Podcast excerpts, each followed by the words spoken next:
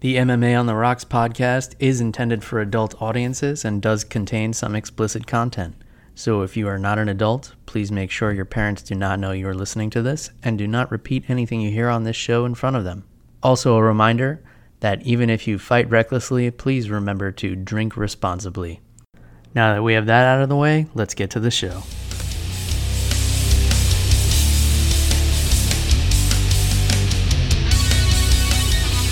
Welcome to MMA on the Rocks. My name is Bill Welker. You are listening to episode 149 of the podcast. Today is Sunday, July the 14th, and we are coming off of a fight night from Sacramento, California, UFC Fight Night 155. Germaine de Randamie and Aspen Ladd in a bantamweight, probably title contender eliminator. But before we get into that, let me introduce my co host, all the way from what is probably getting to be sticky and humid New Jersey, Jeff, the animal Wilson. Jeff, how you feeling on this late Sunday evening, my friend? It's a late later episode than we're used to doing. Bill, I'm awesome. You know, I'm enjoying my summer break. Today was actually not too bad. It was a little breezy today, so it was a good day. Yeah, I don't know what that's like, man. It's uh you're you're wearing the air like a coat for the rest mm-hmm. of the summer here in Florida. Um, I went to Busch Gardens yesterday. Uh, you know, I'm a frequent visitor of Busch Gardens. We have a we have an annual pass. We like to take the baby, and um, wife's cousins were in town with their kids, so we took all the kids to uh, Busch Gardens. It was hot as fuck, man. Um, and, and we had to wait so long on the lines. Like usually we go we go during the off season where you can just walk on all the rides, but we want to, you know, do something nice for the kids. So we we took them all there, and you know, I waited on the lines for the roller coasters with them. It was worth it because the kids all had a good time, and you know, the baby got to hang out with her cousins, and all the kids were really really cute with the baby and everything. But man, I think my balls are still sweating. like, it's a, it's it's a rough climate, man. I don't think people were meant to live here, uh, but yet here we are. Um, so a couple of housekeeping things. You guys may or may not have noticed that there was an episode on Friday. Uh, I know some of you don't usually look for the episode until Monday morning and you you listen on your commute to work or while you're working Monday morning or getting ready for work or whatever it is you guys do. However you consume the show, uh, we do appreciate that you're consuming it at all. But I did post an episode on Friday. It was an interview with Ultimate Fighter alumni from season 22, Billy Quarantillo. He was on Uriah Faber's team on that season. It was the Team USA versus Team Europe. So you may remember him from that. He's also the King of the Cage lightweight champion. Uh, he recently dropped down to featherweight, and he's going to be on Dana White's contender series next Tuesday. So a week from Tuesday, that will be July 23rd. So make sure you guys check that out um, and, and give some support to Billy. He he's a fighter in our Gracie Tampa network. He trains out of Gracie Tampa South. Um, so if you remember him from the show, you know, check out some of his fights and definitely tune in. Let's let's get the numbers up. Let's make this uh, the most streamed episode of this season, uh, which has been pretty good. The contender series. We haven't been talking about it here on the show, but I've been watching every week. Like last week, they gave out five contracts, but um, l- let's get the let's get the streaming numbers up for Billy because he he's a really exciting fighter. He puts it all on the line every time he gets in there. Uh, never been in a boring fight, and, and, it was a really great interview. I had a good time talking to him. So so go out uh, and go and check that episode out. That was um, episode 148 from Friday. So if you missed that one, uh, go back and check that out, and uh, let's uh, let's get the numbers going for Billy Quarantillo because he's an exciting fighter, and um, I want to see him get his shot in the UFC because I, I, know how hard he works. Uh, I know the kind of time he's been putting in, so I'm hoping it pays up for him. He's got a tough opponent though. Uh, Kirk, the guy has never been finished, and uh, all of his victories have come by way of finish. So that's going to be an exciting fight. However, it goes down. Uh, these are two guys who who look to get the finish every time they're in there. So Uh, make sure you guys tune in for that. Again, July 23rd, you catch that on the ESPN Plus app. And I believe the replays are on Fight Pass. Uh, I know I told you guys the wrong information at one point because I thought it was going to be on Fight Pass, but ESPN Plus. So check that out. If you if you get it for anything, get it for this fight. It'll be worth it. You know, do the free trial and then cancel for all I care. But just get those streaming numbers up for Billy Quarantillo. Um, and then one other announcement, I guess. So two days from now, July 16th, will mark three years of MMA on the rocks. And I gotta say, uh, I fucking really enjoy doing this, Jeff. Um, you know, this started out we would we would just be training jujitsu together back in Fort Lee, and um, you know, we found out we were both MMA fans, and we would go watch the fights, and we spent a lot of time talking about the fights and breaking them down, and and doing our shitty analysis, and um, it, over some adult beverages, and it, and that's just how this show was born, man. We just we just love this sport. Um, you know, we'd love some fine booze. It's Scotch month this month, which I'm to get into a little bit later. And um, you know, we had a lot of great drinks. We've had a lot of great laughs, and uh, we had a lot of good times over the last three years. I do appreciate everybody who's been with us from the beginning, who's been listening from episode one when we were just terrible. And I don't know, I don't know how much better we've gotten since then. But I know there's a lot more of you listening now, and uh, I appreciate the fuck out of every single one of you. I know Jeff does too. Um, I, I didn't want to make a big thing out of it, but you know, three years um, of doing anything is worth mentioning, at least, I guess. So, um, yeah, man, Jeff, thanks for thanks for sticking this out with me for the past three years. I mean, I'm still having a good time. I don't know about you. Yeah, but I'm having an awesome time. You know, I think we'd be doing this anyway. You know, we text during the fights, during the week leading up to fights, we're texting anyway. Um, and yeah, dude, I mean, I don't think I've been this committed to anything, Bill. like like high school soccer. so um but yeah, Bill, like I said, and in man, another year, we'll have passed that commitment. Yeah, exactly. Because high school is only four years. Yeah, dude. Um, but yeah, I'm still having a really fun time with it. Um, you know, I'm trying to get my friends into watching fights because we'll go out to dinner on Saturdays. And uh, the the dinner we went out to in Atlantic City, I was trying to explain what was going on to them, and and uh, they they were getting a little bit into it. Um, they're a bunch of nerds, so um, we might have to take the Cole the Colby Covington approach. You know, with the nerd bash thing. yeah, just call them a bunch of virgins and yeah, dude. But um, but yeah, Bill, I'm having so much fun doing this. Um, and like I said, we'll be doing this anyway. So, Bill, speaking of enough of the sappiness, I get don't know how this. sappy it was. I mean, we were you're getting too emotional on me, Bill. I I think the only emotion was that that you're kind of sharing the fact that you have commitment issues. I think that was that was the only emotion that came out of it. No, it's not issues. I'm just lazy, Bill. but you, but you, you get online every week to do this. Um.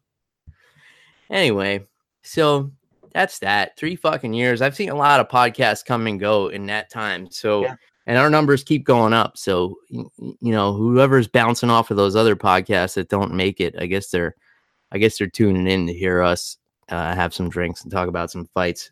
And uh, we appreciate it. So let's talk about some fights. Um, let's get into it, man. So UFC Fight Night 155, Sacramento, California. Um, the the backyard of Team Alpha Male, who had a fucking awesome night. Uh, for them, they won five out of their six fights, and one fight they lost was a, a decision. So, Team Alpha Male um, looking in pretty good shape. Um, you know, including their their commander in chief, Uriah Faber, coming away with a victory at 40 years old against a 25 year old killer in Ricky Simone. So why don't we just start there? Um, you know, a, a little, a lot of action on this fight. There were a lot of good finishes, and then it ended with a little bit of controversy. A lot of people thought early stoppages in the main event and the co-main event. I, I'm going to explain to you guys why I'm okay with both of them. Don't get me wrong, the the referees Mike Beltran and Herb Dean definitely could have let these fights go on longer, both of them. But I'm gonna give you my explanation when we talk about them. Why I I'm not overly upset with the stoppages. So let's start. I already started talking about Uriah Faber. So he dropped Ricky Simone with a big overhand right that he said he learned from Song Yadong, who joined the Team Alpha Male crew, um, you know, within the past year or so. Dropped him hard with that. And here's here's why I'm okay with the stoppage. The way Ricky Simone went down, he fell pretty much face first. And that's a clear sign of a concussive knockout. So as soon as Mike Beltran sees that, and also keep in mind, Mike Beltran was standing behind Ricky Simone, so he didn't even see that Ricky Simone didn't actually hit his face on the canvas, but it looked close enough to him doing that. Faber then followed up, and yeah, Ricky Simone was was kind of counter grappling a little bit. Um, but then he was also still trying to go for a single leg when Mike Beltran was on his back uh, pulling him off of Faber, which tells me that he was not totally within his wits. Um, I I wasn't happy with the the crowd reactions. Like they went crazy for Faber with the stoppage that was kind of a little early, and then they booed Germaine de Randamie, which was like pretty much the same thing, maybe a little bit more egregious of an early stoppage, but um, I, was okay with it because of the way he fell uh, to to make a short story of it because he was falling face first and he, he was on the Bambi legs and then Faber coming in and and was finishing with some big shots and and the fact that he was still a little drowsy when Beltran was trying to pull him off and he wasn't even aware that Mike Beltran was trying to stop the fight. That's why I'm okay with this stoppage. What can you say about Uriah Faber, man? Two years on the shelf, 40 years old for a bantamweight is fucking insane. Um, you know, if this were a heavyweight fight, I wouldn't even bat an eye that he was 40 years old. But some of you may remember uh, a couple of weeks ago, I had John Beneducci on the show, the Manimal, and he is the oldest winning featherweight in Bellator history. And and think about how crazy this is to put it into perspective. Bellator is where fighters go to die. It's like um it's like a nursing home for MMA and they have older fighters. But yeah, at the lower weight classes, it's just not sustainable.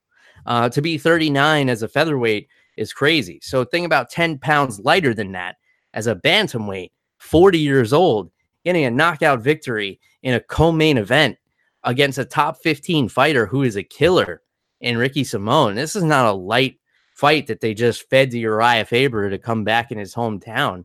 I mean, Ricky Simone is legit as fuck. Um, so I went on a little bit of a rant there, but um, give me your thoughts on this fight, Jeff. No, Bill, you're absolutely right, dude. Ricky Simone, a complete animal in this bantamweight division, and Uriah Faber came in and got his fastest knockout of his career in 46 seconds, dude. At the age of 40, I mean, what can you say about that, dude? Um, I wish that I looked the way Uriah Faber does now, and I'm 13 years younger than him. um, the dude looked fantastic in there. Um, I was a little worried at first because he, he had his hands down a little bit. He was taking a lot of shots, and then he just dropped Ricky Simone. And um, I agree with you, Bill. I didn't think that was a bad stoppage. Uh, my opinion on the main event's a little bit different, but you know, Uriah Faber looked great in there. Um, I don't know why he came out of retirement. Uh, like we said last week, he doesn't need to. Mm-hmm. He's, he's a very, very smart person. He's got a couple businesses um, unrelated to fighting. Mm-hmm. Um, he's got a clothing line. I think he's got a construction company. Mm-hmm. So you know, he's he's pretty much set in yeah. financially, and you know, maybe he just got the itch and need to scratch it. But um, yeah, know, he also runs a little gym called uh, Team Alpha Male. Who are who are those guys? but um, but in all seriousness, man, um, you know, Faber looked great. Um, I wouldn't be mad at him if he took another fight after this. Mm-hmm. Because I'd love to see him get back in there, man. But uh, you know, good for him, dude. Uh, I loved watching him get in, into the octagon again. You know, as much as I am a fan of Dominick Cruz, I'm a fan of Uriah Faber as well. Mm-hmm. I'd love to see them face off a fourth time if that's possible. Yeah. But, um, That would be interesting. I mean, Faber called out Henry Cejudo. Um, man, and he he beat a legit contender. I mean, Ricky Simon yeah. was ranked 15th. I think he's technically undefeated in the UFC, although he shouldn't be because in his first UFC fight, it was against Merab Dvalishvili. And that was the fight you guys may remember. It was back in April of 2018 where uh, he had Merab in a guillotine at the end of the fight. And Merab didn't tap, he didn't pass out. He stood up and walked around and was totally fine. And he dominated most of the fight. He would have easily won a decision, but they ruled it a technical submission to that guillotine. So he shouldn't have had that win, but um, you know, it doesn't matter because on paper he got it. He's 3 0 in the UFC. Now, should anybody get a title shot after coming off the shelf for two years and and beating a, a number 15 ranked guy in the division? Absolutely not. But if anybody's going to get that privilege, it'll probably be Uriah Faber. And there'll be a lot of people who are very upset about that, uh, myself included, because I would like to see that opportunity go to Aljamain Sterling.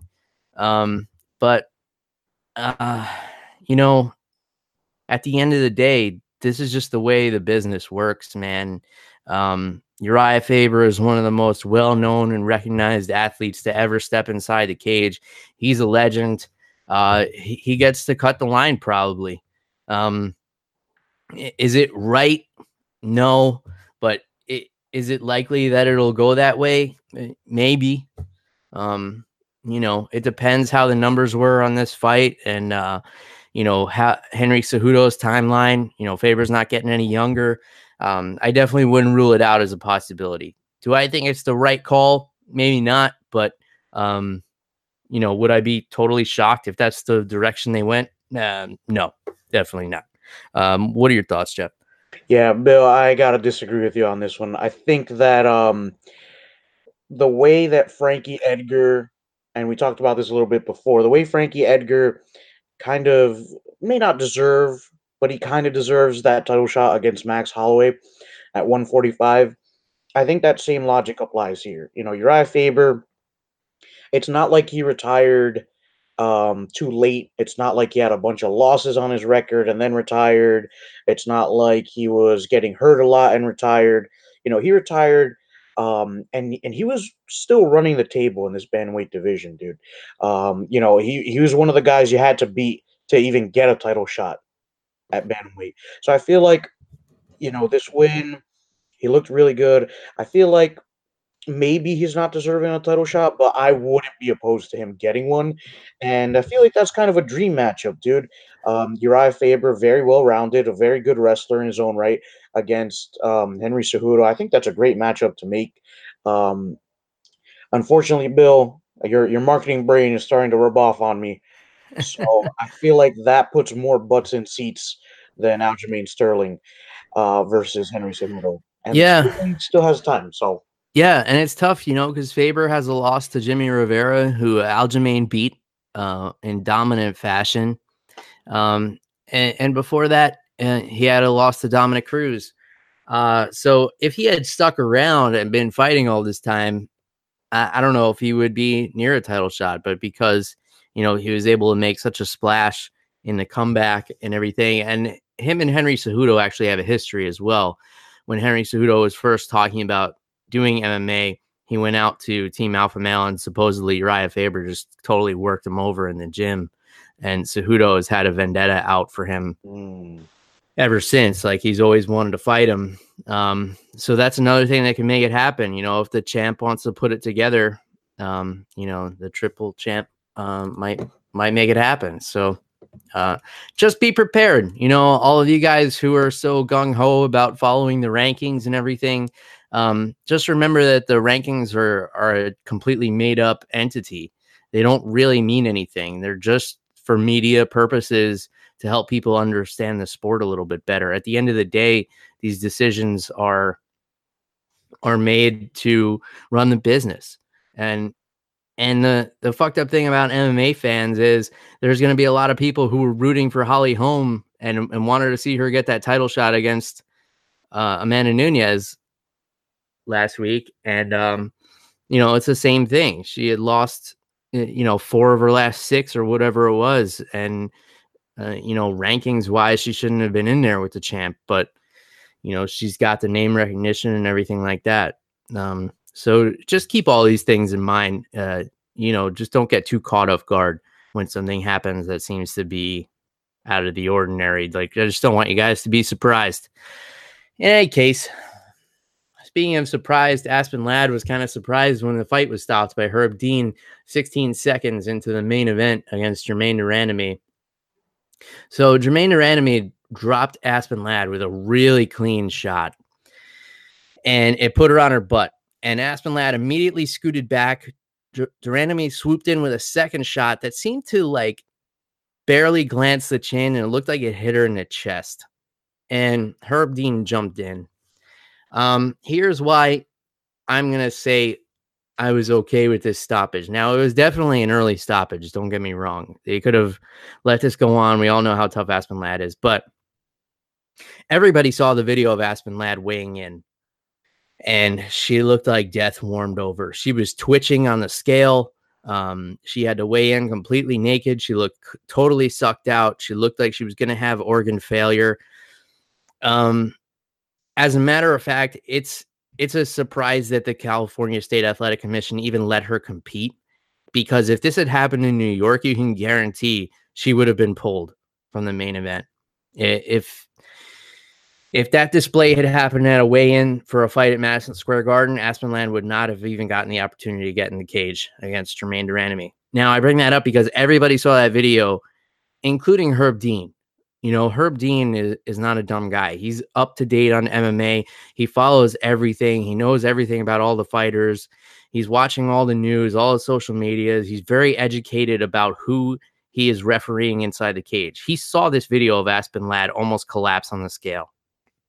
So when he t- saw her first take, take that first clean shot that put her straight on her butt, um, you know, he's already thinking, I need to stop this thing. And then he may not have had the best angle when that second shot landed and he thought that was clean. And um, her eyes looked a little glazed over, but that's kind of how Aspen Ladd looks. She always kind of looks like her eyes are glazed over a little bit. Um, so, you know, he jumped the gun a little bit, but he was erring on the side of caution. He was thinking about the fighter safety. He saw Aspen Ladd almost die on the scale the day before and he didn't want her to take any unnecessary shots which you know maybe she would have maybe she would have been able to recover guard or or get back up or we don't really know because we didn't get to see it. But um, if you let de Randamie, who's a really powerful striker, you know, Muay Thai kickboxing world champion, had a, like close to 60 Muay Thai fights, you let her get in there close against a girl who's rocked and drop down some hammers on her um, and and then you know everybody's bringing out the torches and pitchforks for Herb Dean um, because he let this girl who almost died on the scale almost die in the ring, um, in the cage rather, and and that's why I'm kind of okay with the stoppage. Um, but at the end of the day, he definitely should have let it go longer. But um, you know that's that's why I wouldn't say that this even would stand a chance in, in an appeal, considering that a lot of athletic commissions wouldn't have let her get in the cage in the first place. So that's my thought on it, Jeff. Um, what do you think about this main event and and how it worked out? All right, Bill. I'm gonna I'm gonna give you both sides of the equation here. So, um, you know, I didn't watch the weigh-ins, so to me, it was an early stoppage. You know, it felt like Aspen Ladd could have kept going after that second shot on the ground, but once you and you gave an awesome explanation, and that um, you know, being able to put it into that context, I think it was the right decision from Herb Dean.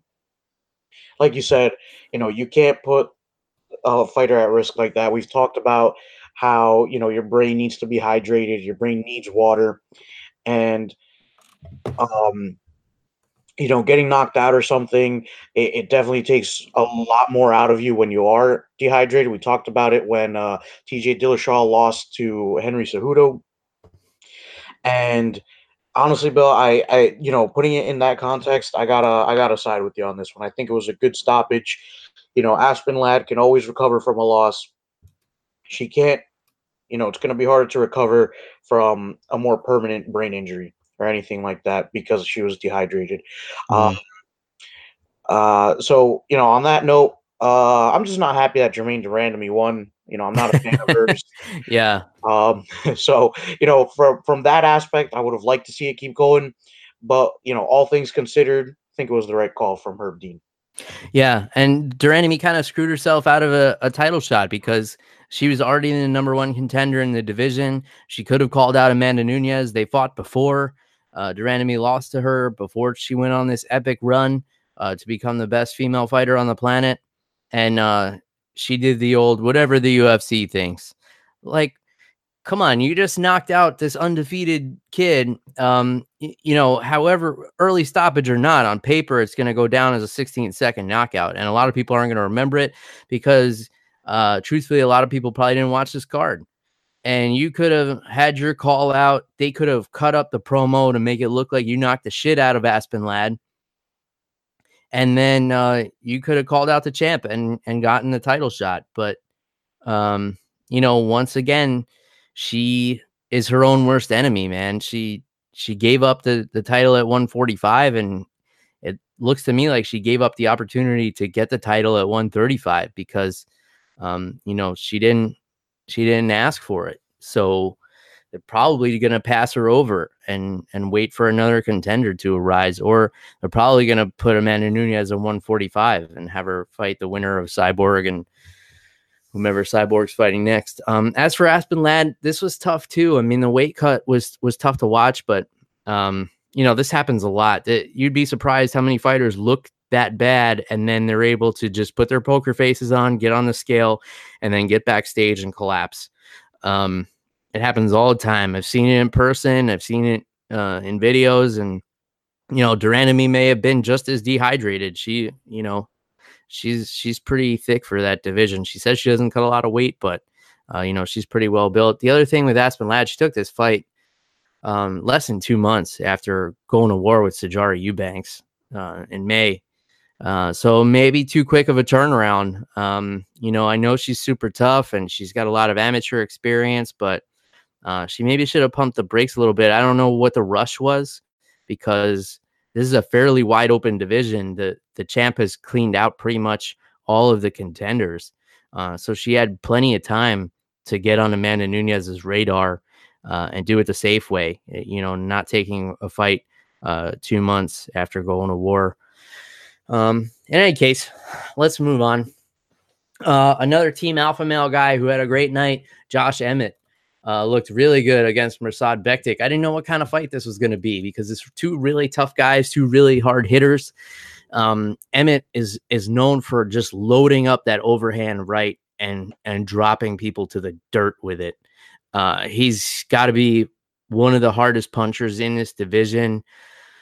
Um, and it wasn't the overhand right that did it. It was really stiff jab that dropped Bektic. And then once Emmett swarmed on top of him, he was just relentless. Uh, and eventually Jason Herzog had no choice but to step in. Um, I was okay with this stoppage. This one wasn't early because uh, Bektic was definitely rocked as tough as he is. Give me your thoughts on this fight from Josh Emmett, Jeff. Yeah, dude, this was a really good fight. I mean, they were feeling each other out at first and Josh Emmett, like you said, he just landed this really stiff jab. I was really surprised that Bektic uh, actually went down from that. You know, the jab is not a punch that we associate with, you know, putting people on the floor. Mm-hmm. But um, hey, it was sweet, dude. And I thought it was a good stoppage. Good for Josh Emmett. You know, I was a little worried um, after one of his previous losses. I can't remember who it was, but I remember it being a really bad knockout. Um, so you know, I'm I'm really glad that he's back in the win column. Really good fight. I I figured this would be an exciting fight, but I was hoping it would go a little bit longer, Bill. Mm-hmm. And I'll mm-hmm. be honest with you, um, I only caught the main card for this uh for this one, but I, I felt like there were a lot of really good gems in here. Like every fight was really really exciting. Yeah, for sure. Uh, I think the knockout you were thinking of was Jeremy Stephens. He knocked him out with those elbows, and uh, mm. Emmett has had a lot of problems in the past with broken hands. Um, you know, he punches so hard his his own hand doesn't want to stay together. Um, so there's been those setbacks in his career. Um, I believe he's had a broken jaw at one point too. That was really hard for him to recover from. Um, but yeah, he looked great against a really tough guy in Mirsad Bektic. So, you know, hopefully he's injury free after that one. he's able to make a quick turnaround of it and, um, you know, get another fight soon. Um, Karl Roberson um, against Thurman Merman was uh, a. I can't I can't help but think that when I see Wellington Turman. Uh, in any case, uh, Roberson looked good, man. Um, he he's gonna he's he's been on a hot streak since coming off that contender series, and then I was telling you last week, Jeff, not to overlook Marvin Vettori.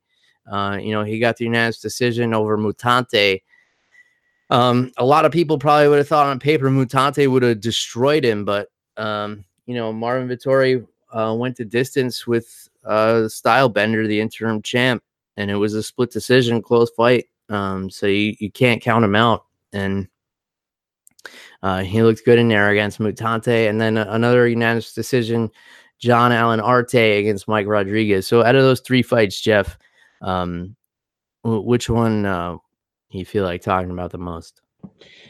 Well, I'm going to throw two of them at you because these were phenomenal. I was glued to my screen when I was watching them. Karl Roberson versus Wellington Turman, I really want to go over, and uh, definitely Marvin Vettori versus Cesar uh, Mutante Ferreira because both of those fights, um, seeing them back to back, I thought that each one could have been the fight of the night up until I saw the other one. simply. Yeah, yeah, those those are the really exciting, really back and forth. Um, you know, guys that that they the UFC wants to see in there. You know, guys that really want to to go for it and go for the finishes and and uh, you know never stop. Um, Andre Fili, so another Team Alpha Male guy with a, a big knockout victory over Sheymon Moraes. And uh, this was a big night for Fili, not just because he's fighting on a card with five of his teammates. Um, it was the first, the day before was the first time he had seen his dad in 17 years because his dad had been locked up. So he gets out, he meets his dad, and then I guess his little sister or something was in attendance as well. So he was like, I'm not going to lose in front of my dad and, in front of my sister. And, um, you know, sure enough, he kept that he kept that promise to himself with a first round knockout over Sheymon Moraes. Um, I know you didn't catch the the prelims, Jeff, but uh, I would encourage you to uh, to to watch this one and, and, go back and check it out. If I give you one fight uh, from the pre- preliminary cards here. All right, I'm definitely going to check that one out. But Bill, if you don't mind, I did want to just jump back real quick to that Marvin Vettori versus uh, Mutante fight. Yeah, because um, dude, Marvin Vettori, you said not to count him out, and I kind of did for a sec, just because of the run that Mutante has been on. Mm-hmm. But uh, Marvin Vettori, man, you you got to give it up to him. He looked amazing in there. He had no trouble anywhere the fight went. On the feet, he was looking good. Uh, in the clinch, he was looking really, really solid. Um, when it came to the ground game, Marvin Vettori was landing the takedowns. He was on top. Um, you know, and when Ferreira did get into a good spot, Vettori was able to to get out of it. Um, you know, I was a little worried at the end because they were both looking really, really exhausted. But that was another thing, man. Um, you know, I, I don't think Mutante is used to to being uh, with his back against the wall here, and he was looking exhausted after the first round. And Vettori, you know, his cardio just held up a lot better. Um, uh, you know, Ferreira's all bloody at the end of this fight, and Vettori was landing some really, really good shots later in the rounds. Man, once he loosened up a little bit, it was it was all uh, Vettori for this one. And as for Karl Roberson, man, he's just a tough dude. You know, uh, Wellington Turman, Jiu-Jitsu black belt and uh, causing a lot of problems for Roberson on the ground. You know, Roberson, he wasn't getting dominated, but he was definitely in some bad spots, and he was able to just explode out of them. Uh, to me, you know, that's a win in its own right. Is not getting tapped by a black belt on the ground. Mm-hmm. And uh, on the feet, it was all Roberson, man. Uh, this fight was super back and forth, really exciting to watch. And I, I felt I felt like Roberson deserved the win. A lot of people started booing when they announced that he won. I have no idea why. The fight was exciting. Um, you know, obviously Roberson was getting the best on the feet. Turman mm-hmm. was doing really well on the ground, and Roberson would just explode out of things, which you know, uh, to me that that's awesome to see. You know, and him just not turn over and and let this guy choke him out. So, mm-hmm. you know, he was able to just. That's that's all he needed to do was just not get tapped out because on the feet it was all him. So two really really exciting fights. Definitely recommend these two to go back and watch if you haven't already. Yeah, for sure. I think the judges just didn't want to give it to Thurman Merman. Uh, that was the real reason. Um, I'll, I'll just kind of I only have a few brief comments on the rest of the prelims. Julianna Pena coming back after a long layoff. Uh, her last fight was against the current flyweight champion Valentina Shevchenko, and last night she fought the first flyweight champion, kind of Nicco Montaño, uh, who was stripped of the title a while back because um, she had some weight issues and pulled out of some fights and things like that a lot of people thought Pena would easily submit Montaño, but um, I, I, wasn't seeing that going into this fight. You know, Montaño is someone who has always been, if you watched her on The Ultimate Fighter, someone who came through in fights that she was supposed to lose and fights that she was supposed to get dominated in. It's kind of her MO. And she didn't get the victory here. Pena got the unanimous decision, but, you know, she survived some really tough spots in this fight. And, you know, she looked like a decent contender. Um, I think she can probably bounce back if she figures out, you know, her her weight and whatever else she had going on. And uh, it's good to have Julianna Pena back uh, and active again because uh, she was exciting in the past with two Ultimate Fighter winners, uh, the first Ultimate Fighter winner and the first uh, flyweight champion and uh, Ultimate Fighter winner Nicco Montaño. Ryan Hall and Darren Elkins. This is a fight I was really intrigued by, and you know, I kind of thought it would be either Darren Elkins grinding out a three round decision or Ryan Hall catching a slick submission. If you told me the way this fight went down, I would never have believed that Ryan Hall would outstrike Darren Elkins, but that's exactly what happened. He was throwing spinning wheel kicks and spinning kicks to the liver and spinning back fists, and he would throw this spinning shit and then drop down immediately into an Imanari. Um, which is his signature move. For those who don't know, it's basically a roll into a leg lock position uh, to get his famous heel ho- heel hook and get into his 50-50 leg lock position that uh, he became famous for on the Ultimate Fighter season 22. He happened to be on the same season as Billy Quarantillo, who I uh, interviewed last week.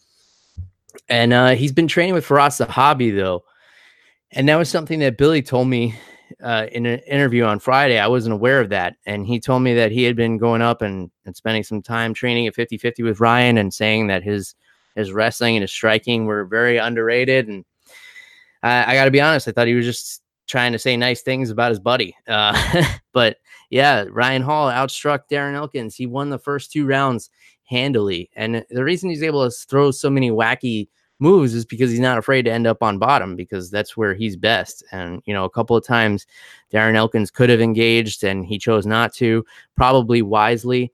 Uh, I would have thought Darren Elkins would be reckless and even try to take Ryan Hall down, but he didn't do that. He tried to play it smart, but I think he was so worried about that Imanari roll that he kept getting caught with these big shots. And I don't know that he was in danger of getting knocked out. He, he got wobbled a couple of times um, because he wasn't expecting these spinning wheel kicks to the head and stuff. Um, so Ryan Hall looks great. Uh, his striking is definitely much improved from his days on the Ultimate Fighter. Uh, he looked very solid in this fight. My only problem with it was the third round, where he kind of knew he had it locked up and he was running away from Darren Elkins, like turning his back and running. And this is something that is a huge pet peeve of mine. Um, I, I feel like there should be something in the rules about this. There should be some kind of formal warning and and after a warning, possibly a point deduction. Um, because this is something that like you can't I understand if you're winning two rounds and, and you're up and you want to you, want to get that decision, but you can't just not engage in a fight for an entire round. Um, and he didn't do it the whole round, but you know, actually had his back turned to him and and ran in the opposite direction. And Um, and I'm a fan of Ryan Hall. I've defended him times where a lot of people in the media have criticized him, but um, yeah, that was something that I was like, oh, why is he doing that? He looks so good in this fight. Um, so he did he did lose that third round on two of the judges' scorecards, which I think uh, rightfully so. He looked confused when he heard the 29 uh, 28 score, but I think two of those judges got it right. But other than that, Ryan Hall, phenomenal man. Um, it, it's scary to think the guy is so good on the ground, and now he's got some weapons on the feet.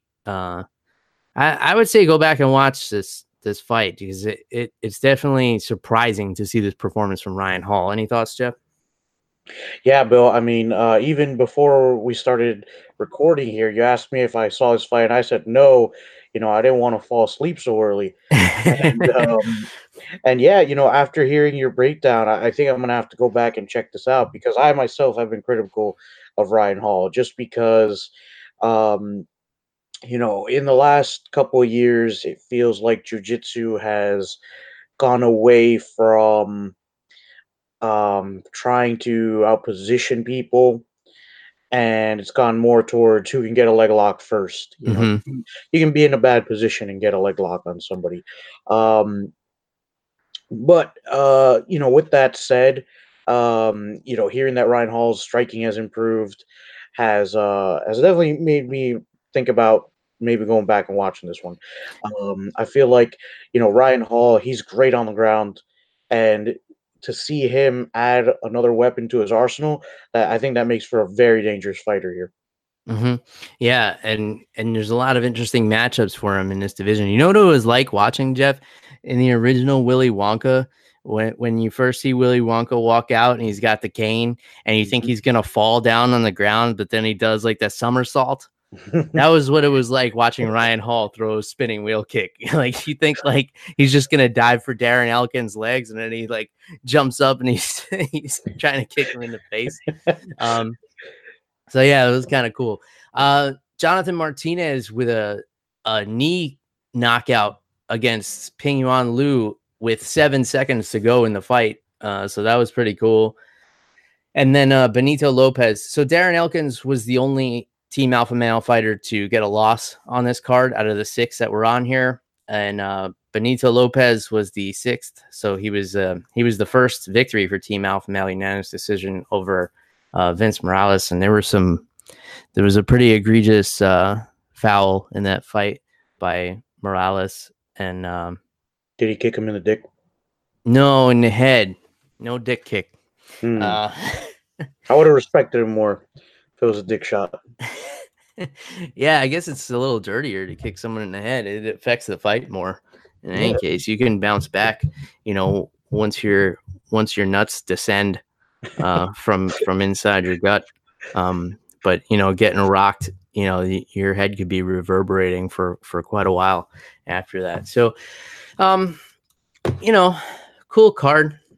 I was I you know, I wasn't that into it and I had a lot going on and I had a really long day and uh, being out in the sun all day. So um, I, I, wish I could be more enthusiastic about it for you guys on our three year anniversary, no less. Um, but I got to tell you, I'm excited for the card next week, Jeff. But before we get into that, uh, I want to talk uh, about a little bit of Scotch whiskey because, as you well know, it is Scotch month on the podcast. So I'm going to talk to you about another one of my favorite scotches. I'm holding it right here for the viewers on YouTube. It is the Macallan 18 year old, exclusively matured in selected sherry oak casks from Spain. Um, this is just a fantastic scotch, and this is another great place to start. Um, you could start easily with the 12 year. We've actually we've talked about on the show before. We had people come over and we did a blind taste test between the 12 and the 18 and you know, most people couldn't tell which was which and a lot of them said they like they actually liked the 12 better. Um so I- until your palate kind of adjusts to drinking scotch, um you know, you could stick to the 12. The 10 is also a very nice scotch. Um, I got to give a shout out because this bottle I'm holding in my hand, it actually came from a buddy of mine, the penny loafer pummeler, Paul, who's a teammate of mine at, at Gracie Clearwater. Um, and I'm positive he's listening to the show right now. So shout out to Paul. Brought this bottle over my house, and he was part of that little taste test. A wine connoisseur, Paul is. Uh, so he actually chose the 12 year over the 18 in that taste test. But really nice scotch. it's like we were talking about last week, Jeff. You know, there's peaty scotches that have that smokiness to them because they they use the peat smoke to to dry out the malt. Um, and then you have scotches that are more like dessert. This would be definitely like more on the sweeter dessert side. Um, it's got like a lot of chocolate notes on the nose. The flavor is like a lot of dried fruit. It's very rich, very full, much like the Glenlivet I was talking about last week. So definitely not on the peaty side with this one. It is um, a Highland single malt Scotch, uh, and like I told you guys last week, that term single malt just means it was distilled in one place. Um, that's it. Um, you know, the the malts didn't come from multiple distilleries. Um, but yeah, it's got a real smooth finish with a slight burn. Um, you know, it's got that dried fruit, a little bit of vanilla. And Jeff, you have actually sipped on this one before, so uh, you can have a, a, little bit of commentary here if you so choose. Yeah, I'm a fan. I like the the, the vanilla. I like uh, that there's a little hint of fruitiness in the Macallan. Definitely up there as one of my favorites. Yeah, yeah. Um, so if you're looking for to get into scotches, I would recommend you know go to a, a bar that has a good selection and maybe maybe get a pour of the 12 year or the 10 year. Or maybe go and pick up a bottle that you know if you want to if you want to splurge a little bit and and have a a night. Goes great with a with like a mild tobacco cigar like a sweet cigar. Uh, nothing with with the tobacco aged too much like a maduro. I would go with more of like a like a sweet tobacco to go with this one but yeah it's a great sipping scotch great for dessert and uh you know the hits keep on coming jeff we got to talk about these fine scotches because somebody out there seems to think that uh I don't know my booze. So we got to dedicate an entire month to proving them wrong. And um, we'll keep on rolling through Scotch month till the end of July. And in the meantime, you know, I get to enjoy some really tasty beverages from across the pond. And um, let's get into UFC on ESPN 4. This is headlined by Rafael Dos Anjos and Leon Edwards. This was actually a really great main event that is probably not going to have a lot of hype behind it because these are not two guys that are known to do too much talking. Um, you know, Leon Edwards probably most famous for getting uh, three pieced and sodaed by um, backstage by Jorge Masvidal. Um, but you know that was pretty out of character for him. I don't know who put him up for that. He's usually you know pretty respectful guy, great striker, coming off a big win over Gunnar Nelson that was overshadowed by getting pieced up backstage. And you know, Dos, Dos Santos, uh, Dos, Dos Anjos, sorry, um, always always in there as the top contender. Um, you know, he he's been in there with some of the best in the world, former champ at lightweight, and you know he's been killing it at at welterweight. A couple of setbacks, but um, you know, against really high level wrestlers, it seems to be his only weakness. Uh, what are your thoughts on this main event, Jeff? I'm excited for this one, Bill. Dos Anjos, uh, Brazilian Jiu Jitsu black belt. He's not going to be going for Leon Edwards' egg, legs. He's going to go in there and just try to take his limbs off of his body. Um, and if that doesn't work, he's just going to punch him in the face and use relentless pressure. Um, I'm really excited for this one. Two really good fighters. Leon Edwards, like you said, really good striker, but Dos Anjos is just so well rounded. He can fight wherever the fight goes, whether it be on the ground, clinch. He's he's really good everywhere. So I'm excited for this one. Great main event. And honestly, Bill, I'm liking a lot of the fights I'm seeing on this card. We got Alexei Oleinik versus Walt Harris. I think that one's going to be a slugfest. Uh, we have James Vick versus Dan Hangman Hooker. That is a really, really exciting card. I think that's probably the fight I'm excited for most, second only to Dos Anjos versus Leon Edwards. Um, Alexander Hernandez um, making his first appearance since getting knocked out by Donald Cerrone. Um, Andrei Arlovsky, your boy, versus Ben Rothwell, Alex Caceres Mhm. here, Raquel Pennington, Sam Alvey, uh, Roxanne Ma- Modafferi, who's a friend, um, Greenzilla, aka Serena De Jesus, friend of the show. Um, they're roommates together. Ray Borg is on here. Bill, I'm excited for this card. Yeah, man. Um, the Walt Harris and Alexei Oleinik fight is really intriguing to me. Oleinik, of course, coming off that TKO loss to uh, Alistair Overeem, but I saw him maybe a week later at the Fort Lauderdale card and um, shook his hand. His hand is the size of my fucking head, Jeff. Um, I don't have a, I don't have a very large head, but it, it's definitely not small. And he could, he could palm my face like a basketball if he wanted to. That's a large-handed man. Um, so th- that's an interesting fight. Walt Harris and and Oleinik. That should be very interesting. If Oleinik can get his hands on Walt Harris, um, you know, bad news. But if Walt Harris can keep the distance and kind of piece Oleinik up, uh, he's he's shown some susceptibility to that.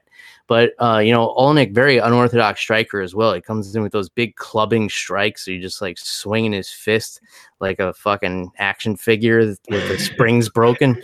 Uh, um, and then I like the Ben Rothwell and Andrei Arlovsky fight. You know, these are two old school heavyweights. This is actually a rematch. Andrei Arlovsky knocked out Ben Rothwell in the third round. They fought each other in affliction. Um, a lot of people, yeah. How's that for a throwback? Uh, a lot of people may not even know this, but that terrible T-shirt company, the Affliction T-shirt company, was an MMA promotion for a little while. Mhm. They were the first ones to to bring Fedor Emelianenko over uh, from Pride. You know, once Pride was dissolved, uh, they used to fight MMA in a ring, and uh, Andrei Arlovsky fought Ben Rothwell there, and that was a long ass time ago. I want to say it was 2008. Um, man, Arlovsky's been at this thing for fucking forever. He's been fighting 20 years now, Jeff. He's been fighting, you know, almost as long as the UFC's been around. Plus whatever like um combat sambo and stuff he was doing before that and whatever unsanctioned fights he had over in Belarus. Um Jeez. so yeah, just a fucking dog, man. I love Arlovsky. Um, I'm always excited to see him on a card, even though you know haven't hasn't had the, the best of luck lately. And then um, let's see, what was the other one I was really excited for? Roxanne Modafferi, of course, and Jennifer Maia. That should be an interesting fight. Um, yeah, Alexander Hernandez and Francisco Trinaldo is really interesting to me. And I'm I'm looking at Sherdog right now, and they usually have these out of order, but I, they have that as the first prelim. Um, if that's the case, I'm going to tune in for that. But uh, that one should be a little bit higher up. Those are two two sluggers getting in there, and then James Vick and Dan Hooker. That's a fun fucking fight too. I still really like to see James Vick move up to welterweight, but uh, if he's going to be there and and fight Dan Hooker, then fine, that's fun. I'm for it. I'm sold. I'll watch. Um, so yeah, this should be a fun one, Jeff. I'm I'm looking forward to it. Any other thoughts on this one? Yeah, dude, just that James Vick versus Dan Hooker uh, fight and Alex uh, Alexei Oleinik versus Walt Harris, just four tough dudes, man. They're all durable. Um, it is going to be like just looking up and down at this card. It looks really exciting. And Hernandez versus Trinaldo, I am on um, Wikipedia, and it looks like that's going to be on the main card. Don't Mhm. quote me though. You know, stuff moves around all the time. But yeah, dude. Um, yeah, this whole fight card looks really, really good, man. Might I? I might even tune in for the prelims for this one. Yeah, for sure, for sure. Um, yeah, I'm excited. I don't think I have anything going on next weekend. No, no more Busch Gardens for me. So uh, I'm gonna be home in the air conditioning, watching this. Um, all right, I wanted to. Uh, so we've been doing this for three years, like I said, Jeff, and um, I, I do appreciate everybody who's been a long time listener and who goes and goes out of their way and takes some time to leave a review for the show. I, I really greatly appreciate that. Every single one of them. I wanted to go ahead and read one of the reviews we got recently, Jeff. Um, it had been a while since I went and checked them. I'm always asking you guys to do it. Uh, so I thought, you know, I should go in and read them. So here is a very interesting one from Dirty Taint 717. It says a go-to podcast for anyone who didn't catch the fight. Pun game is pretty weak, but Bill definitely knows MMA. Great job explaining other promotions too. Despite declaring he isn't a hipster, Bill tests coming out of the hipster closet with his talk of sour beers, pumpkin ales, and brewery tours. His reviews of bourbons, tequilas, and Japanese whiskey are awesome, but a clear attempt to hide the fact that he keeps a bottle of beard oil in his cardigan. Here's the interesting part for you, Jeff. Jeff is a great co host, though he mispronounces fighters' names unless he wants to bang them.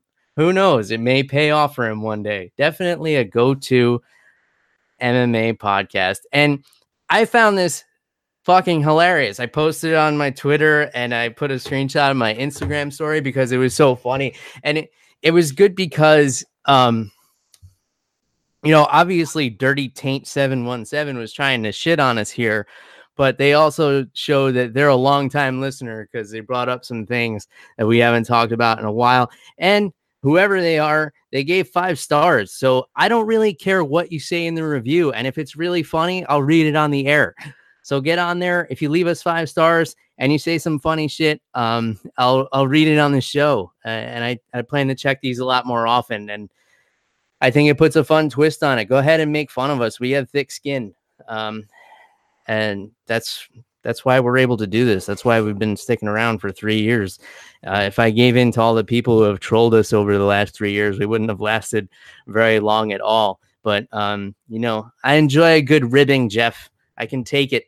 I've got a sense of humor, uh, despite what they say about me sometimes. So, thanks for the five star rating, Dirty Taint, and um, you know, I hope you get your taint cleaned.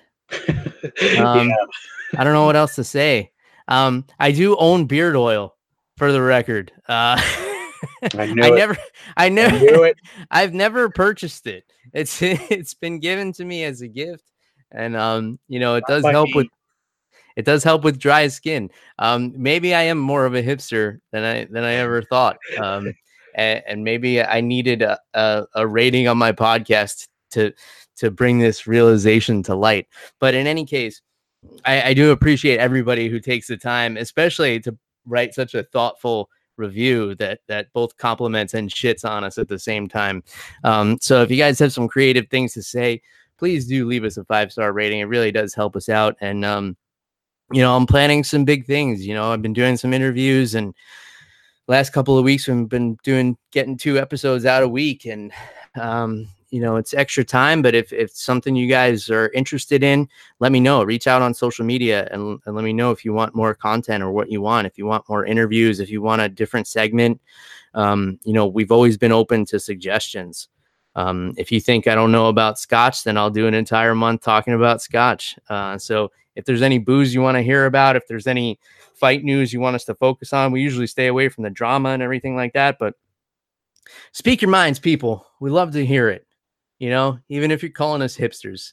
Uh, it, in any case, if you want to reach out to Jeff on social media, you can do so at animal underscore Wilson on Twitter and Instagram. Don't forget, the animal is on Instagram now, so make sure to be giving, giving him a follow on there. If you want to get a hold of me, it's at MMA on the Rocks, Facebook, Twitter, Instagram, all that good stuff. You can go to MMA on the MMAonTheRocks.com. You can send me an email, MMAonTheRocks at gmail.com.